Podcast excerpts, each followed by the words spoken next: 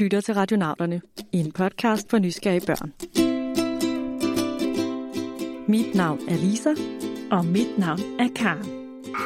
Okay. 3, 2, 1, og lift off!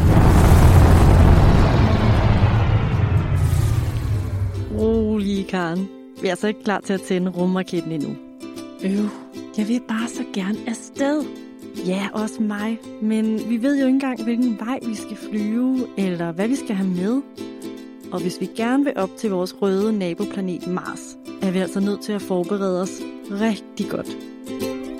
Hej, jeg hedder Rosa, jeg er 6 år, og jeg bor i Vørskov, og hvorfor kan man ikke bo på Mars? Jeg hedder Nils og jeg bor i Bakke, og jeg er 5 år, og jeg vil gerne vide, hvorfor at Mars er rød. Der er mange, der, der sammenligner tit det her med at tage til Mars med at tage til Antarktis og bo dernede på nogle af de her feltforskningsstationer, der er. Men det er meget værre at tage til, øh, til Mars, fordi der er nogle gange træk vejret. Så selv de mest ekstreme og fjendtlige steder på jorden er en altså barnemad i forhold til at tage en tur til andre planeter.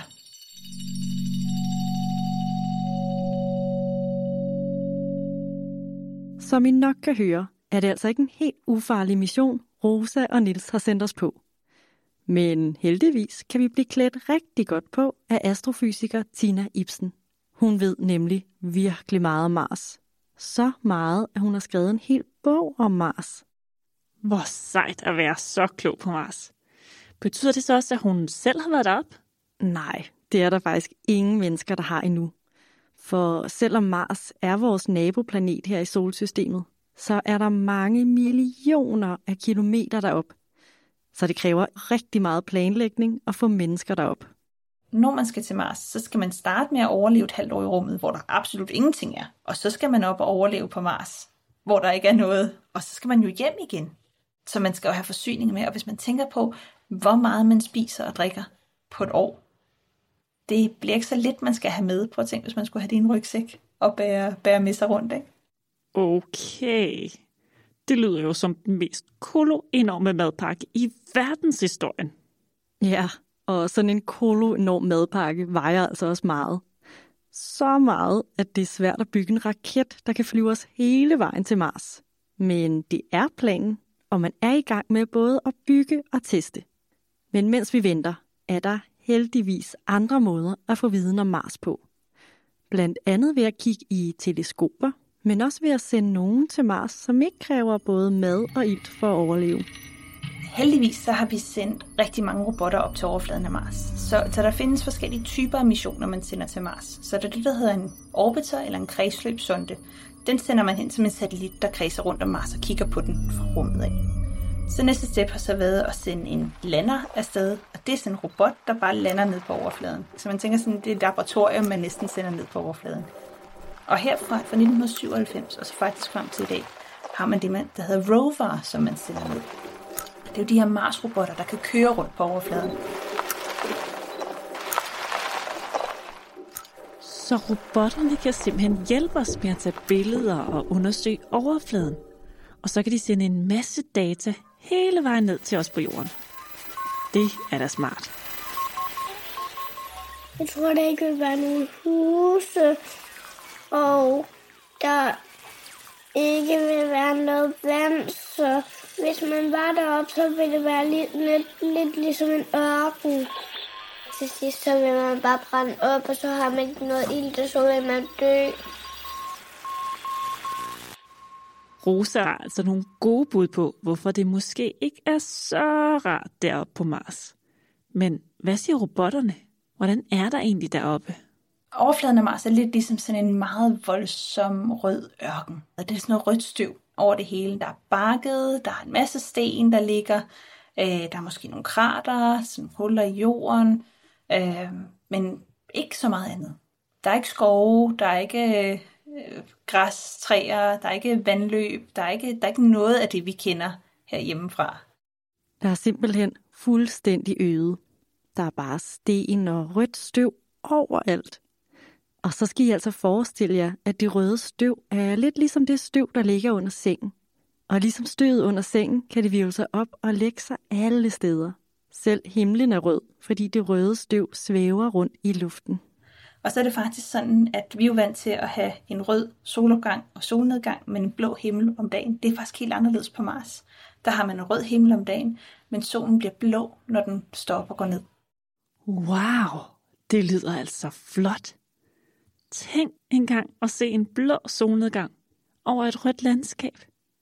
Men også ret mærkelig og helt omvendt. Ved man egentlig, hvorfor der er rødt overalt på Mars? Noget af det her støv, det er jernoxid, altså det er rust. Og det er det, der giver Mars den her røde farve. Noget af det er meget rødt i farven, andet er mere brunt. Så når vi ser på Mars, så er der sådan en blanding af noget, der er rødt og brunt og orange og alle mulige forskellige farver. Og det har noget at gøre med, hvad der er i det her sådan et fluffy støv. Måske kender du rust fra din cykel eller noget andet metal, der også kan blive sådan helt brunrødt i det. Det er det samme, der flyver rundt op på Mars. Bare i helt fin støvform. Men Lisa, sådan en rød jord af ruststøv, kan man egentlig få nogle grøntsager ud af det? Måske endda nogle røde grøntsager? Det kunne være fedt. Men nej, det er faktisk ikke helt nemt at dyrke grøntsager på Mars. Af flere årsager. For det første er jorden meget basisk, ligesom sæbe, og det er der altså ikke mange planter, der kan lide. Men så er der jo heller ingen regnorme og næringsstoffer og alt det andet i jorden, som gør, at planter kan gro. Og sidst, men bestemt ikke mindst, er jorden faktisk giftig. Giftig ligefrem. Ja, okay. Så kan jeg godt se, at man skal have en stor madpakke med. Men lad os så sige, at vi havde vores koloenorme madpakke, og for eksempel et lille telt. Kunne vi så ikke bare så teltet op og tænde et bål og nyde den der blå solnedgang, der vi har snakket så meget om? Det vil i så fald blive en isnende kold campingoplevelse. Normalt er der minus 63 grader altid. Man kan godt have en virkelig varm sommerdag, så kan det blive 20 grader på Mars. Men man kan altså også have nætter, hvor det er minus 160 grader.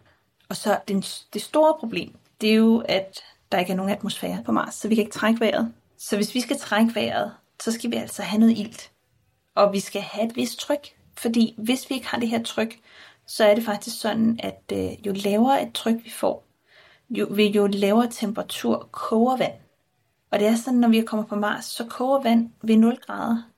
Så vand kan ikke være flydende. Og det betyder også, at de vi mennesker, vi er jo også masser af vand. Øh, vores tunge, vores mund er vand, vi sveder, alle de her ting. Det her vand ville begynde at koge og forsvinde, hvis vi bare stod på overfladen. Kulden og det faktum, at Mars ikke har den samme atmosfære, altså luft, som vi har her på Jorden, gør, at det vil være helt umuligt at tage på camping på Mars. Luften består nemlig mest af alt af CO2, som vi ikke kan trække vejret med. Så Karen, jeg ved ikke, hvor meget du vil nyde solnedgangen, når du et ikke kan trække vejret, og to vil koge væk. Ej, okay. Nok ikke så meget. Og så er der altså også endnu en lille udfordring for dit telt på Mars. Man ser faktisk, at der er masser af blæster på Mars, øh, og vi ser også, at det her støv bliver virket op af de her blæster, så vi kan have støvstormer. På Mars der kan man faktisk have globale støvstorme, som gør, at hele planeten bliver fuldstændig sådan dækket nærmest i atmosfæren af støv. Så det betyder faktisk, når man har de her globale støvstorme, de kan vare i månedsvis. Og så vil man ned på overfladen bare være fuldstændig indhyllet i mørke i flere måneder. Og så udover det har man fundet ud af, at der er noget, der hedder støvdjævle også. Og det er sådan nogle små øh, tornadoer. Og man troede, det var nogen, der bare var nogle enkelte en gang imellem. Men nu ser det ud til, at der er millioner af dem, der kommer hver dag og forsvinder hver dag. Puha. Støvstorme, der indhylder planeten i mørke i månedsvis. Og millioner af støvdjævle hver evig eneste dag. Nu begynder jeg at forstå, hvorfor at øh, Mars ikke er nogen stor campingdestination. Jeg tror ikke, det bliver en særlig fed teltur. Nej, der skal altså lidt mere end en teltdu til, for at mennesker kan klare sig på Mars. Man skal have en rumdragt på, der kan beskytte mod det giftige Mars-støv og hjælpe dig med at trække vejret og holde varmen. Og hvis man skal bo deroppe, så skal man altså bygge en rigtig Mars-base. Hør bare her.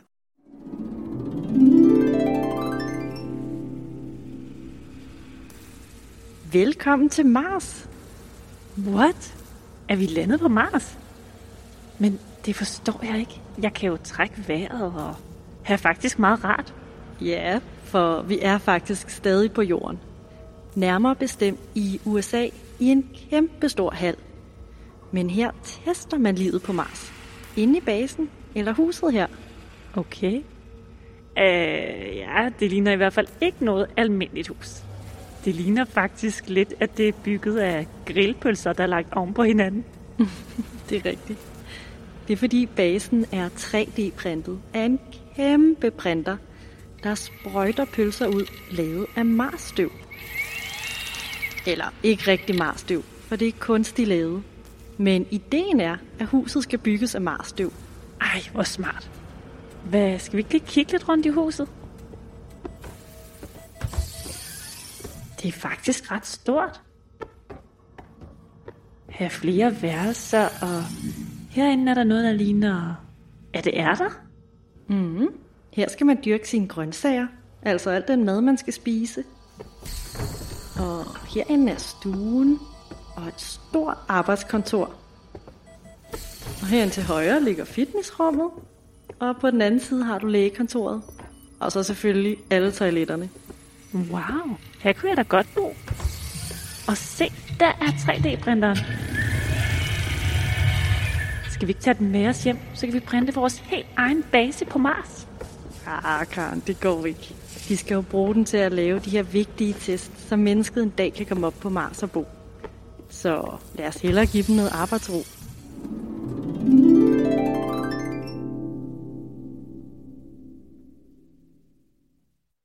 Marsbasen bliver altså her på jorden for nu. Og snart flytter fire mennesker ind, som skal bo der et helt år. Så de skal dyrke deres mad på basen og have rumdragt på. Og man kan jo ikke sådan lige komme ud og trække frisk luft. Men måske det heller ikke er så skidt, for nu ved jeg ikke med kunstig marsstøv. Men ægte marsstøv lugter faktisk lidt af... Æggehørmer. Æv. Så er det vist meget godt, at man skal have rumdragt på. Så er det i mindste kun ens egne brutter, man kan lugte. Men nu er det blevet tid til en udfordring. Kan du gætte, hvad det her er?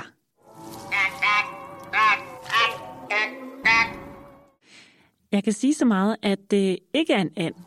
Men hvad det præcis er for et væsen, det afslører vi sidst i afsnittet. Okay, så vi ved altså nu, at der er ret mange udfordringer ved at bo på Mars. Kulde, kogende fødder, støvstorme, og jeg skal komme efter dig. Er der overhovedet noget, man kan gøre for at gøre det beboeligt? Hmm. Først og fremmest skal vores Marsbase have nogle tykke vægge, som kan beskytte os mod alt det her. Det kan enten være under Marspølserne eller under store glaskubler, eller ved at vi simpelthen graver os ned under jorden og bor der. Men så skal vi jo også finde en måde at dyrke mad på. For eksempel ved at have nogle orme og gødning med hjemmefra, som vi kan komme i Marsjorden. Eller ved at dyrke på helt alternative måder. Okay, men det lyder som en ret god start. Et trygt sted at bo og noget mad. Men hvad med det der problem med at trække vejret, Lisa? Skal vi så også have luft, altså ilt, med hjemmefra? Hvis vi skulle ild med hjemmefra, ville det være umuligt at tage afsted. Øhm, fordi vi bruger simpelthen så meget ilt, når vi trækker vejret. Så, så der er flere forskellige måder, hvor man kan lave ilt på. Øh, og lige nu, så Perseverance roveren, der kører rundt, den har et eksperiment med sig, der hedder MOXIE. Og det MOXIE skal, det er, at den skal øh, hive det her CO2, altså det her koldioxid fra atmosfæren, og så skal den have det igennem masse forskellige kammer og lave en masse kemi derinde, og så skal der komme ilt ud på den anden side. Men den anden måde er noget, der hedder elektrolyse. Og det er her, hvor man kan tage vand, og så kan man splitte vand op, fordi vand består af brint og af ilt. Og det kræver bare, at vi har vand. Bare bruge vand? Men Mars er jo helt gold og ørkenagtig. Det har vi jo lige lært. Så skal man vel bare have vand med i rumskibet i stedet for ilt, eller hvad? Det behøver du faktisk ikke. For godt nok er der ikke noget flydende vand på Mars. Men der er is. Masser af is. Mars har både en nordpol og en sydpol dækket af is. Men der er også is mange andre steder på planeten, som bare er dækket af eller blandet med det her Mars-støv. Så hvis man kan tage noget af det her is ind og smelte det, så kan man lave elektrolyse, og så får man altså brint og, og ilt på den måde. Så nu begynder man at være tættere på, end man har været før. Og derfor så, ja, jeg vil sige 20-30 år, så tror jeg, vi vil begynde at se de første missioner afsted til Mars. Ikke at man flytter derop og bor permanent, men de første sådan, man tager derop, er der 14 dage og tager tilbage igen missioner. Okay, lad os så lige prøve at forestille os, at vi er måske 100 år ude i fremtiden. Menneskene er kommet op på Mars, og vi har bygget store byer under kubler af Mars-grillpølser. Vi kan smelte Marsis og lave det om til ild, og vi kan dyrke flotte grønne planter. Kan du forestille dig, hvordan livet vil være oppe på den røde planet? Hvis vi nu siger, at et stykke papir var et hus, så vil det ligge på skrå på bordet. Jeg tror, husene er lavet af pizza. Det tror jeg.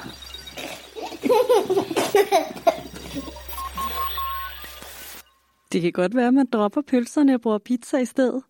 Men én ting er sikkert. Livet ville være meget anderledes end her på jorden. Og det er altså også noget, forskerne snakker meget om. Hvad vil det betyde for de mennesker, der kommer til at bo der? Fordi at Mars har en tyngdekraft, der er en tredjedel af jordens. Og hvis vi kigger på al den tid, der har været liv, al den tid, der har været mennesker her på jorden, en ting, der altid har været det samme, det har været tyngdekraften. Så vi er jo lavet til at være i den her tyngdekraft.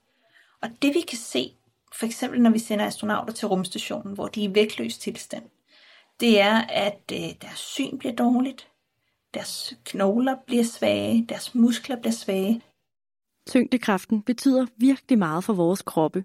For jo stærkere tyngdekraften er, jo tungere er det at løfte sit ben. Så bare ved at gå rundt her på jorden, får vi stærke ben og knogler. Men på Mars vil vores knogler og muskler nok med tiden blive helt tynde og slappe. Til gengæld, Lisa, så betyder lav tyngdekraft jo også, at man kan kaste en bold super langt, og man selv bliver lettere. Ej, så kunne jeg blive helt vildt sej til højdespring. Mm. Det bliver i hvert fald en anden slags krop. Men også vores hjerner vil måske forandre sig. Man har blandt andet undersøgt, hvor gode folk er til at aflæse følelser hos andre, når de er udsat for lav tyngdekraft. Og noget tyder på, at folk bliver mere vrede. Så forskerne forestiller sig altså, at det vil være nogle meget svage og meget vrede mennesker, der kommer til at bo op på Mars. Og ikke nok med det, så vil de måske aldrig kunne komme tilbage på jorden igen. Hvis man nu skulle forestille sig nogle mennesker, der boede deroppe permanent fik børn på Mars, og de her børn udvikler sig på Mars, så ved vi faktisk ikke, hvad det bety- vil betyde for deres krop. De vil nok kunne blive højere, men deres muskler og knogler vil være så svage, at de måske aldrig kan komme tilbage til jorden igen under den tyngdekraft, vi har her, fordi de vil simpelthen knække sammen. Og så kan man jo snakke, er det så mennesker stadig, eller er det noget helt andet, ikke? Nej, så er det vel i virkeligheden Marsboere. Og apropos Marsboere. Havde I gættet det? I havde måske ikke gættet det, for det er ikke noget, man hører så tit. Det er nemlig lyden af Marsboere. Eller det vil sige lyden fra en gammel film. Så det er bare en med god fantasi, som har lavet lyden og gættet på, hvordan Marsboere kunne tale og hvordan de kunne se ud. Og det er lidt sjovt, at Marsboere tit er tegnet med lange, tynde arme og store, runde hoveder. For det er rent faktisk sådan, at mennesker kunne ende med at se ud, hvis vi flyttede til Mars. Mm. Men vi ved det jo ikke. Og faktisk ved vi ikke engang med sikkerhed, om der engang har været liv på Mars. Eller om der måske stadig er noget deroppe. Og her taler vi ikke om store væsener som dem i filmene, for dem havde vi nok opdaget. Men helt småt liv som bakterier. Og det kigger robotterne blandt andet efter op på Mars lige nu. Men for nu kan vi kun bruge vores fantasi til at forestille os livet på Mars. Det er nemlig rigtigt, og derfor får jeg lyst til at spørge nogen, jeg kender med rigtig god fantasi, nemlig radionauternes lyttere. Hvordan tror du, livet på Mars ville se ud, hvis vi flyttede derop? Del endelig din tegning med os. Og ellers, ja, yeah, så er der bare tilbage at sige stort tak til Rosa og Niels for at sende os næsten hele vejen til Mars. Og stort tak også til astrofysiker og vært på podcasten Rumsnak, Tina Ibsen. Husk, at I altid kan finde os på vores hjemmeside retnauterne.dk på Facebook og Instagram. Tak fordi I lyttede med.